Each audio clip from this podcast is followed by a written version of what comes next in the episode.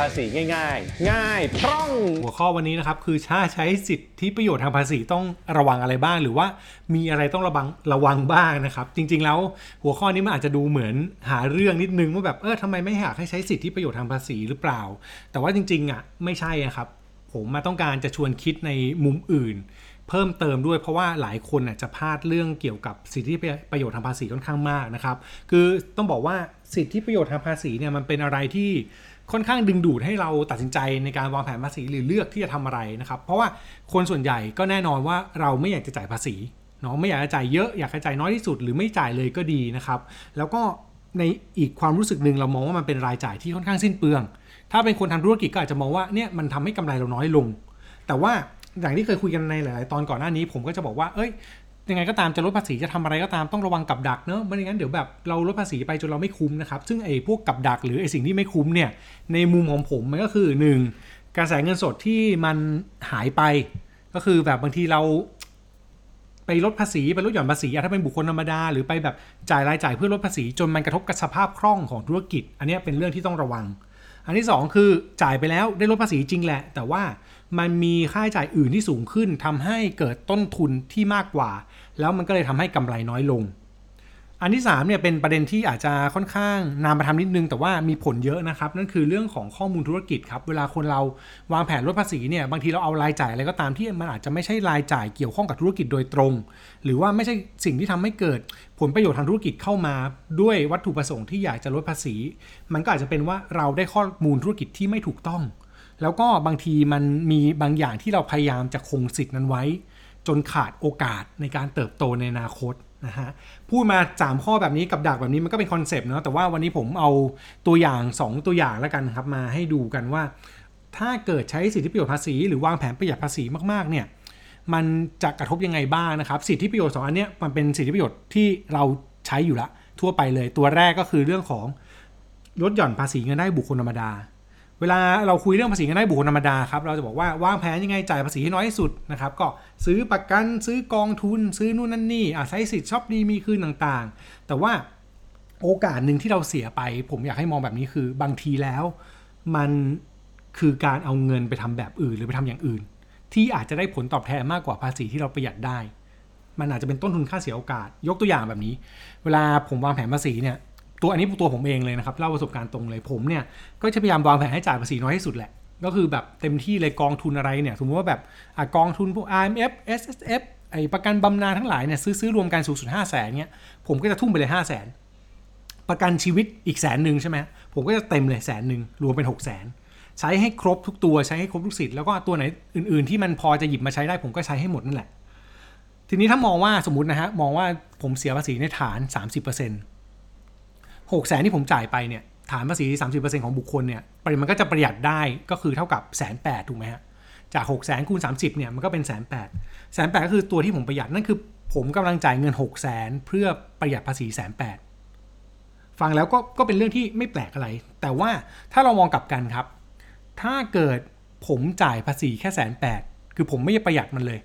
แล้วผมมีเงินเหลืออีก4ี่แสนสองอันนี้ผมชวนคิดเฉยๆนะ ไม่ได้บอกว่าถูกหรือผิด แต่ผมกำลังชวนคิดว่าไอ้หกแสนเมื่อกี้ที่ผมจ่ายไปเพื่อให้ได้สิทธิประโยชน์ภาษีแสนแปดมา ผมช่างมันเลย ผมไม่สนใจผมใส่ภาษีแสนแปดลดไม่ได้ แล้วผมเหลือเงินอีก4ี่แสนสองไปทำอย่างอื่น เช่น ผมอาจจะบอกว่าเฮ้ยผมเอา4ี่แสนสองเนี่ยไปลงทุน มีกระแสเงินสดพอ ผมไปทำธุรกิจที่มันอาจจะทำให้ผมได้ผลตอบแทนมากกว่า 30%ในระยะยาวก็ได้หรือเปล่า อันนี้คือสิ่งที่บางทีเราลืมตั้งคำถามครับ แต่ก็เน้นทั้งนี้ทั้งนั้นนะครับไม่ได้บอกว่าผิดนะ ถ้าเราจะใช้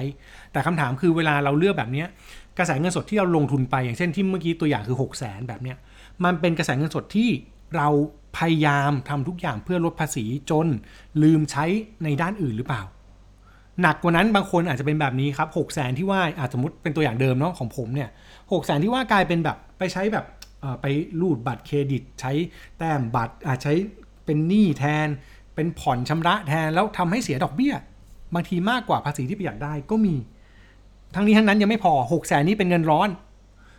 ลงไปเอาไปซื้อ RMF ไปซื้อ S S F แต่ถือได้ไม่ครบกำหนดต้องขายคืน ภาษีก็ต้องคืนเขาดอกเบี้ยนะครับเงินเพิ่มที่สัมภาระเขาปรับ ก็จะมีด้วยอีก 1.5%ต่อเดือน พวกนี้มันคือสิ่งที่บางทีเราจ่ายไปก่อนเพราะวันนี้เรามองว่าเราจะประหยัดภาษี แต่สุดท้ายแล้วไอสิ่งที่เกิดขึ้นหลังจากนั้นเนี่ยมันมีต้นทุนในเรื่องของการเสียโอกาสที่จะเอาเงินไปทำอย่างอื่น มีเรื่องของการที่เราเอาเงินที่มันไม่ใช่เงินที่เหมาะสม ไม่ใช่เงินที่มันแบบไว้ทำเพื่อเรื่องนี้โดยเฉพาะมาใช้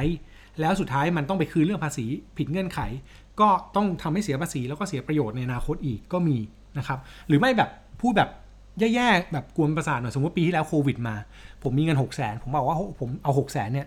ไปลงกองสมมตินะฮะสมมตินะครับ ไปลงกองกองทุนแบบง่ายๆผมไปลงกองทุนที่มันเป็นเทคโนโลยี แล้วสมมุติว่ารีเทิร์นมันคือร้อยเปอร์เซ็นต์จากหกแสนผมมีล้านสองแล้วผมโยนแสนแปดไปจ่ายภาษี แบบนี้ผมก็เหลือเงินล้านหนึ่งนึกออกไหมฮะฉะนั้นไอ้พวกนี้มันเป็นมันเป็นเรื่องที่ไม่ได้บอกว่าต้องทำแบบไหนนะ แต่มันเป็นเรื่องที่เราต้อง balance ให้ดีมากกว่า ว่าเราจะใช้สิทธิประโยชน์ตรงเนี้ยเพื่ออะไร แล้วก็เพื่อความเหมาะสมแบบไหน เพราะว่าถ้าเราใช้ผิด หรือใช้ไม่เหมาะสมกับชีวิตเนี่ยสุดท้ายแล้ว มันอาจจะเป็นเรื่องที่เกิดปัญหาภายหลังได้ หรือว่ามันเสียโอกาสที่เอาเงินก้อนนี้ไปทำอย่างอื่น อันนี้คือแบบหนึ่งนะครับ แต่ว่าทั้งนี้ทั้งนั้นทั้งหมดบอกตรงย้ำอีกทีว่าไม่ได้บอกว่าวิธีการไหนดีกว่ากัน แต่แค่บอกว่าเวลาจะใช้ในแต่ละคนเนี่ยความสำคัญหรือวิธีที่ดีกว่านี้มันอาจจะต้องมองหลายประเด็นหลายปัจจัย การตัดสินใจในมุมนี้มันก็เลยเป็นเรื่องสำคัญมากๆที่เราควรเอาประเด็นอื่นมาคิดด้วย ไม่ใช่เพื่อประหยัดภาษีสูงสุดเพียงอย่างเดียว แต่อย่างไรก็ดี ถ้าไม่รู้จะทำอะไรแบบโอ๊ยจริง ๆ แล้วสุดท้ายมันก็คือเป้าหมายมันก็มากับการลงทุนไอ้พวกแบบเครื่องมือลดหย่อนภาษีนั่นแหละ แล้วคิดว่าโอเค ฉันใช้สิทธิ์ให้คุ้มค่าก็ใช้ไปก็ได้นะครับ ก็เป็นทางเลือกที่ดีแล้ว เพราะมันการันตีผลตอบแทนระดับหนึ่งเหมือนกันนะครับ อันนี้ก็คือเลือกใช้ตามความเหมาะสม เราพูดแบบนี้ได้เพราะเราผ่านเหตุการณ์มาแล้ว แต่ความเป็นจริงเรากำลังกำหนดอนาคตดังนั้นตรงนี้ก็เลือกให้ดีๆแล้วกันนะครับ ประเด็นแรก ประเด็นที่2ออีกตัวอย่างหนึ่ง ตัวอย่างนี้เป็นตัวอย่างที่ผมเจอบ่อย มันจะมีสิทธิประโยชน์ตัวหนึ่งอันนี้เป็นฝั่งนิติบุคคลนะครับ หรือว่าธุรกิจที่จดทะเบียนเป็นบริษัทหรือห้างหุ้นส่วนเขาเรียกว่าสิทธิประโยชน์ทาง SME ของธุรกิจ ธุรกิจเนี่ยมันจะมีกรณีหนึ่งที่ได้รับสิทธิ์ลดอัตราภาษีเงินได้นิติบุคคล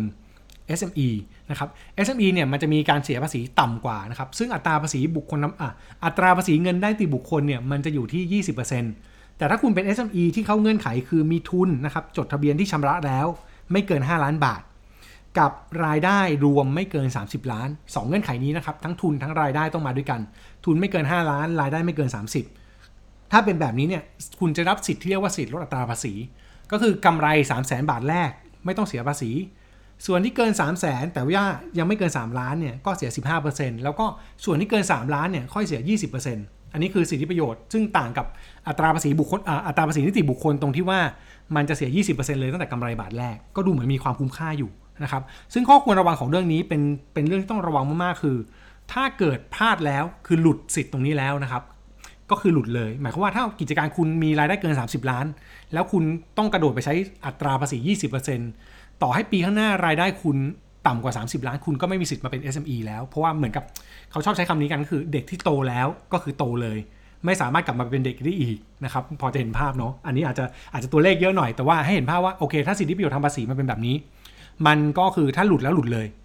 คนหลายคนก็มีกับดักตรงนี้ครับบอกว่าเฮ้ยงั้นงั้นต้องรักษาระดับชีวิตไว้ ก็คือทุนก็ต้องไม่เกิน 5 ล้าน รายได้ก็ต้องไม่เกิน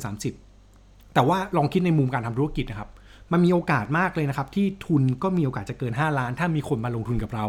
หรือรายได้เกิน 30 ล้านจากการที่แบบ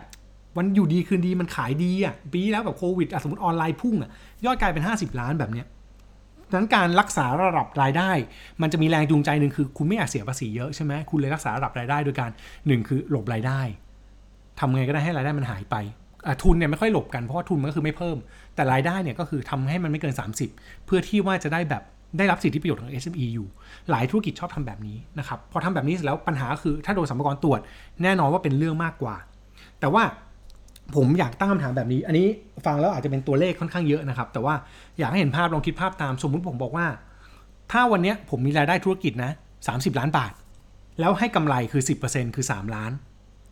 กำไรทางภาษีเลยนะครับ3ล้าน ก็คือกำไร 10%เป๊ะเลย 30 ล้านกำไร 3 ล้านเนี่ย คิดภาษีออกมาเนี่ยนะครับผมคิดให้เลยต้องเสียภาษีอยู่ที่ 45,000 บาทไอ้ตัวนี้คือยกเว้น 3 0 0แสนไปแล้วส่วนที่เกิน 3 0 0แสนแต่ไม่เกิน 3 ล้านเสีย 15%เนี่ยมันคือ 45,000 บาท อันนี้คือแบบแรกเป็น SME แต่กับอีกธุรกิจหนึ่งนะครับ ธุรกิจเดียวประเภทเดียวกันเลยแต่รายได้มันต่าง รายได้ไปที่ร้อยล้านกำไรเนี่ยสัดส่วนมันยังอยู่ที่ 10%เท่ากัน เมื่อกี้ 30 ล้านกำไร 3 ล้านเนาะอันเนี้ยธุรกิจร้อยล้านยอดขายร้อยล้านกำไร 10 ล้านอะ10%เท่ากัน 10 ล้านเนี่ยปรากฏว่ามันหลุด SME ใช่ไหมครับภาษีเสียเท่าไหร่เสีย 20%ของ 10 ล้านเลยกำไรทางภาษี 10 ล้าน เสีย 20%ก็คือ 2 ล้านบาท หลายคนเนี่ยหงุดหงิดว่าแบบโอ้โหเนี่ยเห็นไหมเสียกำไร 10 ล้านเสียภาษี 2 ล้าน แต่ความเป็นจริงคือ ถ้ามองในบรรทัดสุดท้ายครับ ระหว่างธุรกิจที่มีกำไร 8 ล้าน กับธุรกิจที่กำไร 2 ล้าน6นี่ผมปัดตัวเลขดูนะจาก 3 ล้านลบ4 5 0 0 0เนี่ยผมให้เหลือ2ล้าน6คุณเอาธุรกิจไหนระหว่างธุรกิจกำไร 8 ล้านกับ2ล้าน6 หลายคนก็น่าจะเลือกธุรกิจกำไร 8 ล้านใช่ไหมครับ แต่พอไปดูบรรทัดภาษีเนี่ย มันเกิดความเครียด มันอยากจะเสียภาษีน้อยกว่านี้ แรงจูงใจมันเลยวิ่งมาทางให้ทำให้ธุรกิจมันไม่โต พอไม่โตมันเกิดการหลบหลีกเลี่ยง ปัญหาระยะหลังหรือปัญหาหลังจากนั้นเนี่ย มันก็จะหนักกว่า อันนี้คือสิ่งที่สิ่งที่ต้องคิด หรือว่าถ้าเมื่อกี้ผมพูดแบบให้เห็นภาพก่อน เทียบกันนะครับกำไร 3 ล้านเนี่ย ถ้าเกิดเสียภาษี 20%มันคือ 6 0 0 0 0 0แต่ถ้าได้ลดเนี่ย มันคือลดจาก 6 0 0 0 0 0เหลือ 4 5 0 0 0 ซึ่งมันก็ประหยัดไปประมาณเกือบเกือบ2 0 0 0 0 0ถามว่ามีผลไหมมีผลครับถ้ากำไร 3 ล้าน แต่ถ้ากำไรมากกว่า 3 ล้านแล้วไอสัดส่วนที่ประหยัดได้ตรงนี้เนี่ยมันมีผลน้อยลงมากๆเลยนะครับเราจะปล่อยให้ธุรกิจไม่โต เราจะปล่อยให้ธุรกิจแบบกระจายแบบรายได้น้อยๆ เพื่อที่จะเสียภาษีน้อย มันก็แปลว่าเรามีแรงจูงใจในการหลบเลี่ยง ซึ่งบางทีแล้วถูกตรวจสอบพบเนี่ยมันคุ้มไหมกับ 2 0 0แสนที่เราประหยัดได้ อันนี้คือคำถามที่ที่ผมชวนมาคิดว่าเวลาจะใช้สิทธิประโยชน์ต้องระวังอะไรนะครับ สุดท้ายแล้วอีกนิดหนึ่งบางคนบอกโอ้ยก็ไม่เห็นจะยากเลยนี่เทคนิคนี้ชอบกันใช้กัน เมื่อกี้คุณถนอมบอกว่า 30 ล้านใช่ไหมแล้วก็บอกว่าเป็นร้อยล้านใช่ไหมอ่างั้นผมทำแบบนี้ ผมจดเลย 4 บริษัท แล้วผมรักษาระดับรายได้ให้บริษัทละยี่ห้าเห็นไหมอะพอบริษัทละยี่ห้าล้านเกิดขึ้นอะไรขึ้นผมคิดต่อนะเวันนี้ผมคิดให้แบบ สมมุติว่ายี่ห้าล้านแล้วกำไรเท่ากันเลยคือ2ล้านห้า เนาะก็คือ 4 บริษัทเนาะสองล้านห้ารวมกันเป็น 10 ล้าน แตกเป็น 4 บริษัท2ล้านห้าเนี่ยมันจะเสียภาษีบริษัทละ3ามแสนสามสี่บริษัทเนี่ยอยู่ที่1ล้านสามแสนสองหมื่นถามว่าประหยัดจากไอ้สล้านเมื่อกี้ไปเท่าไหร่ ประหยัดไปได้6กแสนแปดตัวเลขน่าสนใจใช่ไหมครับเฮ้ยหกแสนแปดดูดีว่ะน่าสนใจถ้าเกิดแบบนี้แต่คำถามคือลองคิดแบบนี้ คุณจะจด 4 บริษัทนี้เอาไว้ที่ไหน ที่เดียวกัน 4 บริษัทนี้ทำธุรกิจเหมือนกันไหม 4 บริษัทนี้ขายลูกค้าให้ได้เท่ากันแบบนี้จริงไหม4บริษัทนี้จ้างลูกน้องกี่คน เท่ากันกระจายยังไงคอสในการบริหารจัดการตรงนี้บางที ผมใช้คำว่าบางทีนะ สูงกว่า6 8 0 0 0เพียงแต่ว่าเราไม่เห็น เพราะว่าเราเทียบในสิ่งที่เราเห็นครับ คือมันประหยัดภาษี นี่คือนี่คือข้อควรระวังนะครับ ไม่ใช่ว่าทำไม่ได้ แต่ถ้าทำต้องมั่นใจว่าต้นทุนมันต่ำกว่า6 8 0 0 0และที่สำคัญก็คือว่า เราจะแน่ใจได้ไงว่าเราจะรักษาระดับรายได้ให้ไม่เกิน 30 ล้านได้อีก สมมุติเกิดเป็น 200 ล้านทำยังไงดีอ๋อ จด 8 บริษัท เราจะวิ่งแบบนี้ไปเรื่อยๆไหมครับ แล้วสุดท้ายถ้าเราต้องรวมบริษัทขึ้นมาเนี่ย ปัญหาจะเกิดขึ้นมากกว่าไหม นี่คือสิ่งที่ผมเอาตัวอย่างมาชี้ให้ดูนะว่าแบบ ถ้าบอกว่าจะใช้สิทธิประโยชน์จะทำอะไรพวกเนี้ยสิ่งที่เราต้องคิดจริง ๆ มันมีมากกว่านั้น ทั้งหมดทั้งมวลนะครับพูดถึงตรงนี้ไม่ได้บอกว่าสิ่งที่ผมเลือกบอกเนี่ยเล่าเนี่ยมันนำมาเล่าพวกนี้เนี่ยมันดีกว่ามันต้องทำแบบผมสิไม่ใช่นะครับ แต่ผมอยากให้มองเรื่องมุมของการบริหารจัดการเลยว่า บางทีตัวเลขพวกนี้มันเป็นตัวเลขที่หลอกเรา แล้วก็มองต้นทุนที่ระยะยาวครับอย่ามองต้นทุนระยะสั้น มันประหยัดแบบนี้ไปได้ตลอดหรือเปล่า ไม่แน่ใจ แต่ว่าสิ่งที่เห็นคือมันเหมาะสมกับการทำธุรกิจหรือเปล่า และบางที มันกลายเป็นการตัดโอกาสที่เราจะเติบโตไหมเราจะกลายเป็นบริษัทที่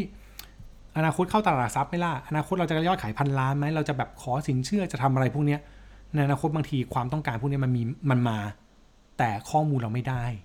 สุดท้ายเราก็อาจจะไม่ได้ประโยชน์จากมันจริง ๆ ก็ได้นะครับ อันนี้ก็ฝากไว้ให้คิดนะครับ สุดท้ายจริง ๆ ละ การประหยัดภาษีเป็นเรื่องดีครับ แต่ว่ามันไม่ใช่เรื่องสำคัญที่สุดครับ ผมอยากเน้นไว้ตรงนี้นะครับ ประมาณนี้ฮะสั้นๆ ขอบคุณครับ ภาษีง่าย ๆ ง่ายคล่อง